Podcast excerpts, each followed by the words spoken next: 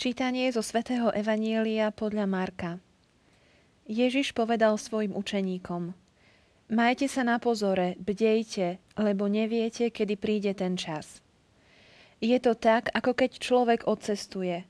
Opustil svoj dom, svojim sluhom odovzdal moc, každému určil prácu a vrátnikovi prikázal bdieť.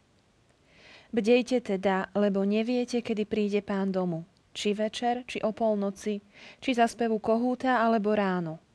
Aby vás nenašiel spať, keď príde nečakane. A čo hovorím vám, hovorím všetkým. Bdejte.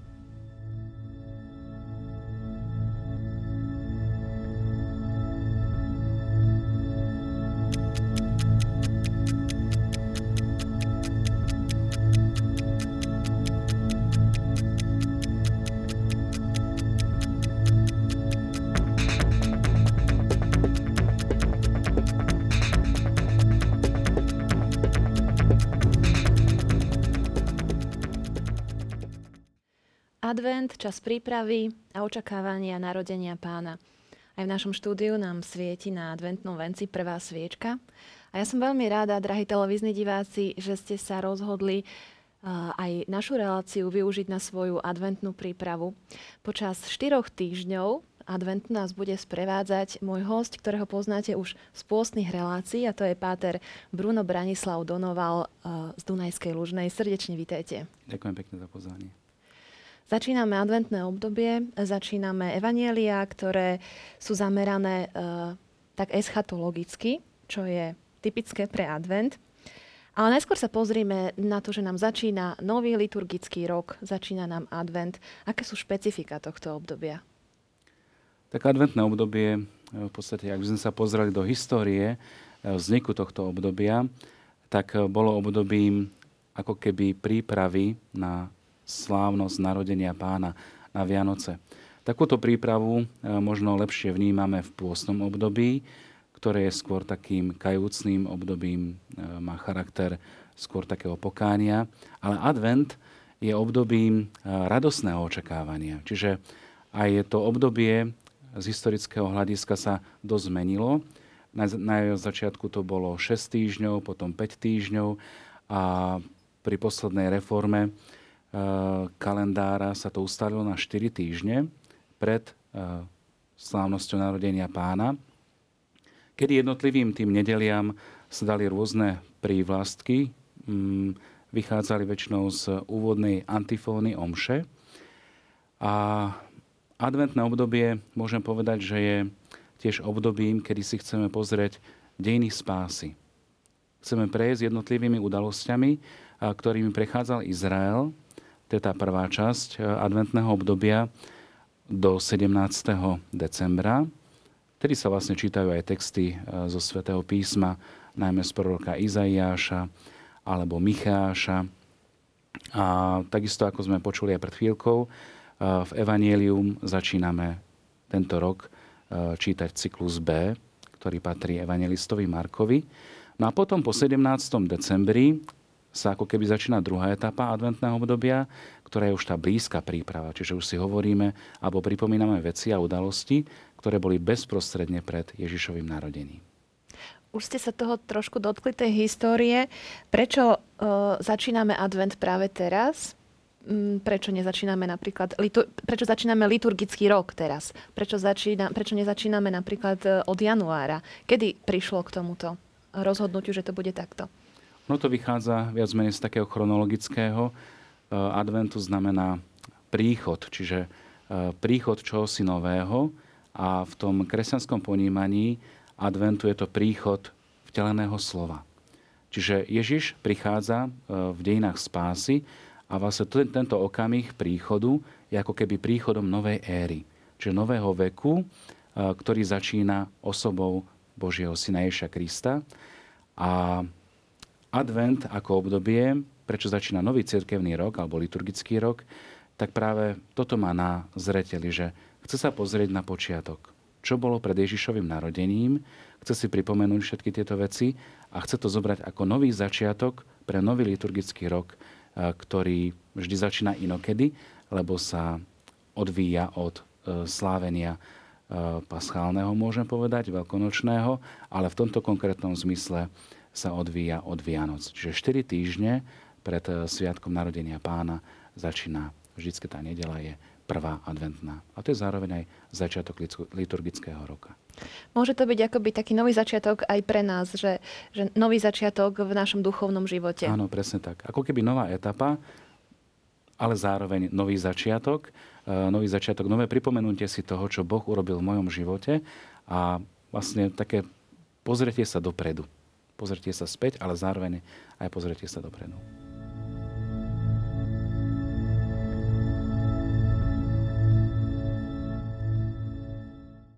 Pater Bruno, už sme sa dotkli toho, že čítame Evangelium podľa Marka. Každý liturgický rok má svojho evangelistu.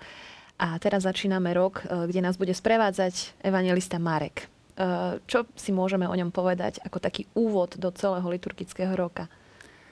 Áno, Marek je veľmi sympatický evangelista, možno aj pre tých, ktorí začínajú čítať Sveté písmo.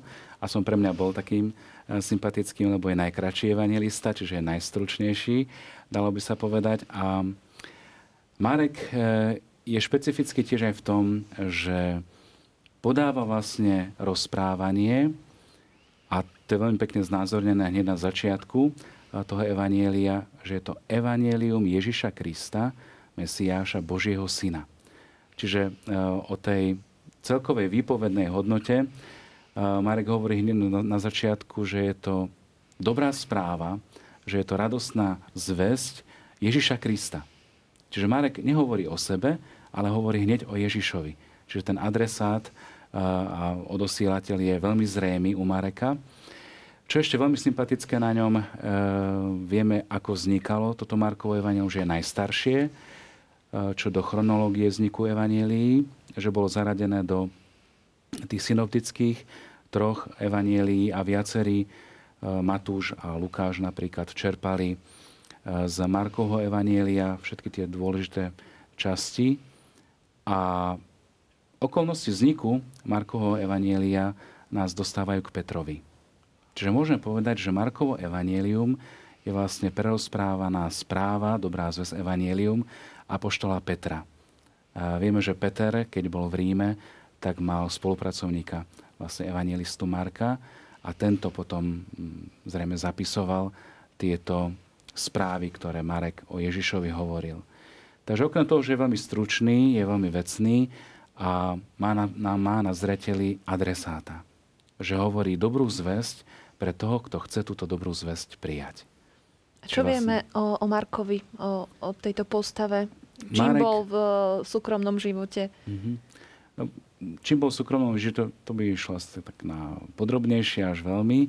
Vieme, že Lukáš bol napríklad lekár, Marek bol tiež vlastne vzdelaný muž, bol veľmi šikovný, doprevádzal, doprevádzal nejaký čas aj Apoštola Pavla, potom sa dostal k Petrovi, čiže mal skúsenosť aj s jedným apoštolom, aj s druhým apoštolom, ale čo je veľmi pekné a čo by sa dalo tak vypichnúť na Marekovi, tak je jeho vernosť a, a také nasadenie pre ohlasovanie Evanielia. Že vlastne, keď je najťažšie, a to zaznamenávajú aj skutky apoštolov, tak jedine Marek ostáva pri mne. To je veľmi pekné vyznačenie eh, od svätého Pavla. Kedy ho všetci opúšťajú, vieme, že aj Pavol si užil veľmi krušné chvíle a jedine Marek je pri mne. To je práve ten Marek, ktorý je považovaný aj za autora tretieho evanielia, ehm, evanielia známeho ako podľa Marka. E, tak mi napadá v tej súvislosti, že každý liturgický rok má svojho evangelistu a tým, že, že Marek je o mnoho kratší ako Lukáš a Matúš, vystačí nám na celý rok? Vystačia nám jeho texty?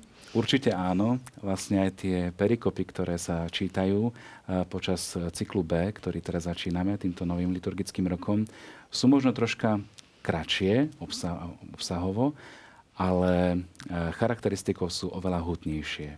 Čiže aj to dnešné evanilium, ktoré sme počuli eh, z tej 13. kapitoly, tak je pomerne krátke, ale je veľmi hutné. Takže toto je taká charakteristika eh, Markovho štýlu, ktorý nie je možno taký veľmi učesaný ako Jánov štýl písania Evanielia, ale je veľmi taký vecný, možno až taký vulgárny v úvodzovkách, že hovorí napriamo. Hovorí to, čo si myslí a zapisuje ako keby to priame rozprávanie, ako som už spomenul, svätého Petra. Je toto evanielium napríklad tým evanielium, ktoré by ste odporúčali čítať e, ľuďom, ktorí sa napríklad obrátia alebo začínajú žiť život viery a pýtajú sa, kde začať aj pri čítaní svätého písma. Môže to byť Marek ako vhodný? Určite áno. Ja som sa vlastne dostal Markovi, keď som sa pripravoval e, na Birmovku. Toto bolo vlastne odporúčanie, že ak si chcete prečítať nejaké evanielium, tak toto je vhodné, lebo je krátke a je veľmi hutné. Takisto aj pri príprave birmovácov u nás vo farnosti toto evanelium odporúčam, lebo je naozaj vecné a, a dobre sa číta. A zároveň ma zaujalo to, čo ste povedali, že Marek bol aj pri Petrovi blízko, aj pri Pavlovi, pri týchto dvoch veľkých apoštoloch, čiže mal, bol úplne najbližšie k zdroju informácií. Áno, áno. Veľmi krásne sa to sa to prelína, tá vlastne prítomnosť pri Pavlovi, ale aj pri Petrovi a vlastne ten sumár, ten e, naozaj taký hutný text potom vychádza v krásnej forme a Marek je veľmi inšpirujúcim evangelistom.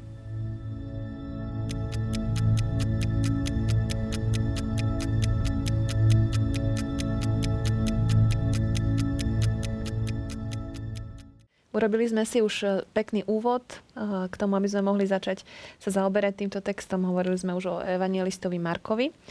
Tak poďme sa pozrieť na text, ktorý nám církev predkladá dnes.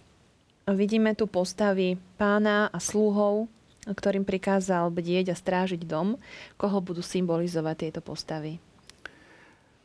V každom podobenstve, ktoré Ježiš hovorí svojim súčasníkom, tak má svojho adresáta. Adresátom tohto podobenstva sú štyri apoštoli. Apoštoli, ktorí budú veľmi kľúčoví aj čo sa týka zjavenia Ježiša Krista. A keď hovorí toto evanelium o, o bdelosti, čiže o pripravenosti, zaangažovaní sa, hovorí o tom, aby sme boli bdelí, čiže aby sme nedriemali, možno kde si na Vavrínoch, že áno, už teraz mám nejaké to poznanie, viem, čo má prísť, tak jednoducho čakám, kým sa to nezačne diať. Nič takéto tam nezaznieva. Hovorí o bdelosti a mm, bdelosť je niečo, čo má byť prítomné aj v živote každého kresťana. Vlastne ochota byť v, k dispozícii, budovať to Božie kráľovstvo, tak ako boli k dispozícii apoštoli, ale týmto konkrétne, týmto štyrom, eh, keď Ježiš hovorí, tak hovorí, bdejte, lebo neviete, v ktorú hodinu príde pán. Keď vás preruším, ktorým štyrom a apoštolom to hovorí? Eh, pozrel som si niektoré komentáre, eh, ktoré hovoria o tejto situácii. Tak je to Peter, čiže vlastne to je to podanie aj Markovo. Potom je to Jakub, Ján a Ondrej. Čiže môžem povedať, že títo štyria apoštoli tvoria ako keby takú VIP skupinu. Vieme, že Peter, Jakub a Ján boli napríklad prítomní v tých kľúčových okolnostiach tesne pred Ježišovým Ježišovým vstupom do Jeruzalema, napríklad v Getsemanskej záhrade, alebo ešte skôr pri premenení na hore Tábor. Bol to Peter, Jakub a Ján. No a v tejto je ako keby doplnený štvrtý, Ondrej. Petrov brat. O, áno, presne tak, Petrov brat, čiže blízka osoba, E, ktorá vlastne má tiež vydať toto svedectvo o bdelosti. Čiže je to svedectvo štyroch mužov. Svedectvo, ktoré je naozaj isté a ktoré je svedectvom o bdelosti, o pripravenosti, ale zároveň aj o angažovaní sa. Ak pozrieme na život každého jedného z toho apoštola, čiže je to Peter, Jakub, Ján, Ondrej, tak každý zohral vynimočnú, vynimočnú rolu v ohlasovaní Evanielia. Peter v Ríme. Eh, Jakub eh, vlastne v Jeruzaleme ako prvý mučeník je sťatý ako vlastne hlava církvy v Jeruzaleme. Ján, posledný apoštol, ktorý vlastne eh, ako keby uzatvára ono zjavenie svojho apokalypsou, ale tiež aj evanieliom a listami.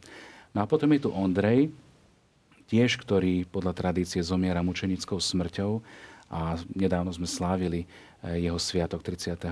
novembra, čiže je to tiež veľká osobnosť, apoštola veľmi horlivého, nasadeného pre ohlasovanie tej radosnej zvesti, o ktorej sme hovorili pri Markovi. Poďme sa bližšie pozrieť na tú výzvu Bdejte. Bdejte, aby vás nenašiel spať, keď príde nečakanie. Áno. Eh, bdejte. Eh, Grešina používa taký krásny tvar, že blepete, majte sa na pozore. Bdelosť, dajte si pozor. Čiže varuje pred nejakými postojmi, ktoré majú prísť v budúcnosti. Tiež aj falošné správy o konci sveta, o tom, čo sa bude diať. Vieme, že Evangelium vzniká v čase, kedy už je Jeruzalem, Jeruzalem rozbitý, chrám zničený, čiže naozaj tie, ak môžeme tak povedať, apokalyptické časy už nastali. A teraz tá bdelosť už príde teraz. Vlastne je modlitba prvých kresťanov, Maranata, príď, pane. To bola naozaj veľká, veľká výzva očakávania bdelosti, že pane, príď teraz. Lebo to, čo sa deje, nemá obdoby v dejinách. Takže bdelosť na jednej strane tá taká eskatologická, bdelosť na príchod e, pána na konci čias. Vlastne to je tiež jeden z rozmerov adventného obdobia. Vlastne očakávame príchod, ten druhý príchod, ale zároveň je to aj očakávanie v čase e, izraelského národa na príchod Mesiáša. No a keď hovorí Evangelium dnes o bdelosti, tak ako keby sa spájajú tieto dve línie. Historického adventu, adventu tesne pred narodením pána Ježiša, ale aj toho adventu, ktorý žijeme teraz. Čiže očakávania pred príchodom, druhým príchodom Ježiša Krista ako oslaveného. Symbolické predmety, ktoré ste priniesli, sú v takej zvláštnej kombinácii orechy a hodiny. Orechy a hodiny. Eh, keď som si prvý raz čítal toto evanielium, už s tým vedomím, že mám prísť sem do relácie, tak prvé, čo ma napadlo, tak bol, bol čas. Mm. Že vlastne advent ako čas. Eh, chronos, čiže ten, ktorý plinie, ale aj kairos, čiže ten, ktorý sa naplňa, čas očakávania. No a takým meradlom času, asi najlepším, E, zatiaľ sú hodiny, čiže ten čas ako veličina, ktorá sa dá odmerať, ale ktorá nezadržateľne plinie. Takže k tomu budík, čiže nielen hodiny také bez zvončekov, ale aj so zvončekmi, naozaj je to budík, e, ktorý nás má ako keby udržať v tom napätí bdelosti. Že jednoducho naozaj sme nastavení na to, aby sme ten čas sledovali na jednej strane, ktorý je veľmi dôležitý, nepremeškať, nestratiť čas, a na druhej strane je tu bdelosť, aby sme nezaspali. No a potom sú tu prítomné orechy. K tomu sa mi viaže e, veľmi pekná spomienka na časy, keď som robil vrátnika e, v našom kláštore. No a v tomto období, e, keď už bolo tak skôr tma, tak na vrátnici vlastne pred Vianočnými sviatkami sme čistili orechy, čiže vlastne to je takéto lúskanie, podobne ako cez tie dejiny spásy sa človek prelúskáva k tomu jadru, k tej podstate, vlastne to je aj zmyslom efety, vlastne otvorenia sa, otvárania sa, tak vlastne aj oriešok je takého, takým pekným symbolom toho, že máme sa otvárať preto, aby sme dokázali prijať ten veľký dar, to ten, tú podstatu e, toho, čo je správa, dobrá správa, evanielium. Takže preto orechy ako symbol čohosi nového života, ale zároveň ešte zatvoreného.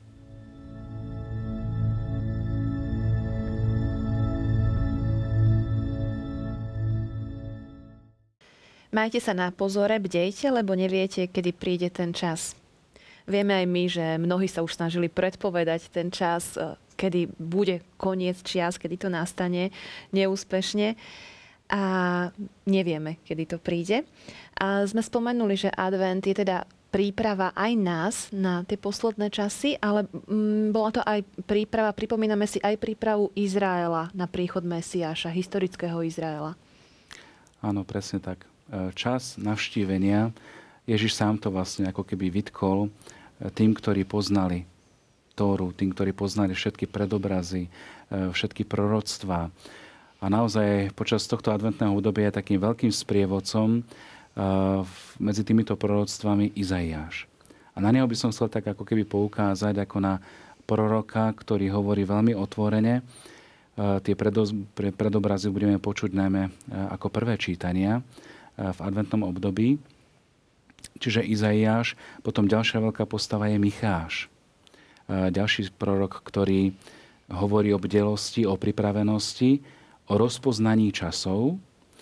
A keď počúvame niekedy také poplašné správy o tom, že koniec sveta bude vtedy a vtedy, a vidíme ako keby možno aj v médiách na rôznych blogoch sa ozývajú, či už sme pripravení. Čiže naozaj tá bdelosť niekedy môže byť aj takto ponímaná, možno troška pritiahnutá za vlasy. Ale napriek tomu je prítomná aj v Evanieliu a na začiatku adventného obdobia je prítomná aj v dnešnom Evanieliu e, o tej bdelosti. Preto aj ten, ten, ten budík, ktorý tu máme, čiže naozaj bdelosť, aby sme nedriemali, aby sme boli vnímaví na znamenia čias.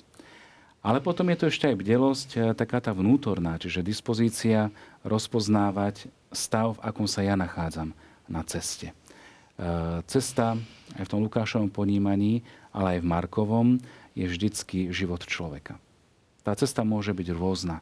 Môže byť klukatá, niekedy môže byť strmá, niekedy môže byť široká, možno niekedy až taká bezbrehá, niekedy môže byť veľmi regulovaná, ale stále je to cesta, e, ktorou sa môžeme dostať z jedného bodu do bodu druhého.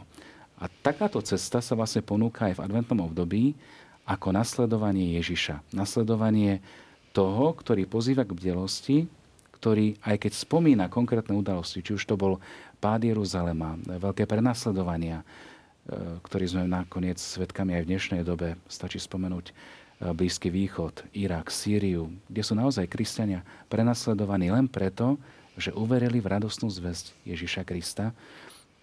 A takto naozaj ich svedectvo krvi je, je veľkým výkrikom e, do našej spoločnosti, a tiež aj naša odpoveď na, tento, na toto ich volanie. Tá spolupatričnosť. E, vždycky pred Vianocami sú mnohé zbierky, charitatívne diela a možno niekedy sme až tak otupení e, všetkým tým, čo nás zavaluje a čo by nám chcelo ako keby zobrať tú pravú krásu a tú pravú radosť e, z očakávania narodenia Ježiša. Takže bdelosť je naozaj na mieste. No a keď som spomenul aj tie orechy, ktoré sme stále lúpali e, v adventnom období ako e, prípravu na Vianoce, tak naozaj každý ten orech môže skrývať nejaké tajomstvo. Nikdy nevieme, aký ten orech otvoríme. Či bude naozaj zdravý, krásny, alebo či bude napadnutý nejakým škodcom. Tak ja skúsim jeden oriešok rozlomiť. Uvidíme. Čo sa v ňom nachádza? Čo sa v ňom nachádza. No a našli sme krásny, krásny oriešok ktorý je, ktorý je tiež takým symbolom rozlomenia. Čiže eh, aj slovo, Božie slovo, keď lámeme, keď ho rozlámeme a dávame sa poznať, môžeme ho ochutnať. Môže byť naozaj niekedy trpké, môže byť niekedy sladké, ale to slovo má vždycky eh, vypovednú hodnotu. Takže naozaj aj toto môže byť takou veľkou výzvou pre nás. Využiť čas. Byť bdelý, dokázať rozpoznávať tie znamenia čas a zároveň aj pripravovať sa na tú najväčšiu udalosť, ktorou vyvrcholí adventné obdobie a to je vlastne udalosť Vianoc, kedy sa Ježiš zjaví ako dieťa uprostred nás. Veľmi sa teším na ďalšie stretnutia s vami, že túto adventnú prípravu budeme absolvovať v našej relácii spoločne a teším sa na to rozlúskavanie ďalších tých tajomstiev v Božom slove, e, ktoré budeme mať nasledujúce týždne. Zo srdca sa vám chcem poďakovať za seba aj za našich televíznych divákov e, za vaše inšpirujúce slova a teším sa na vás na budúce. Ďakujem pekne. Milí priatelia, prajem vám požehnané adventné obdobie, teším sa na vás opäť o týždeň a spoločná výzva z dnešného evanelia pre nás všetkých je bdejme.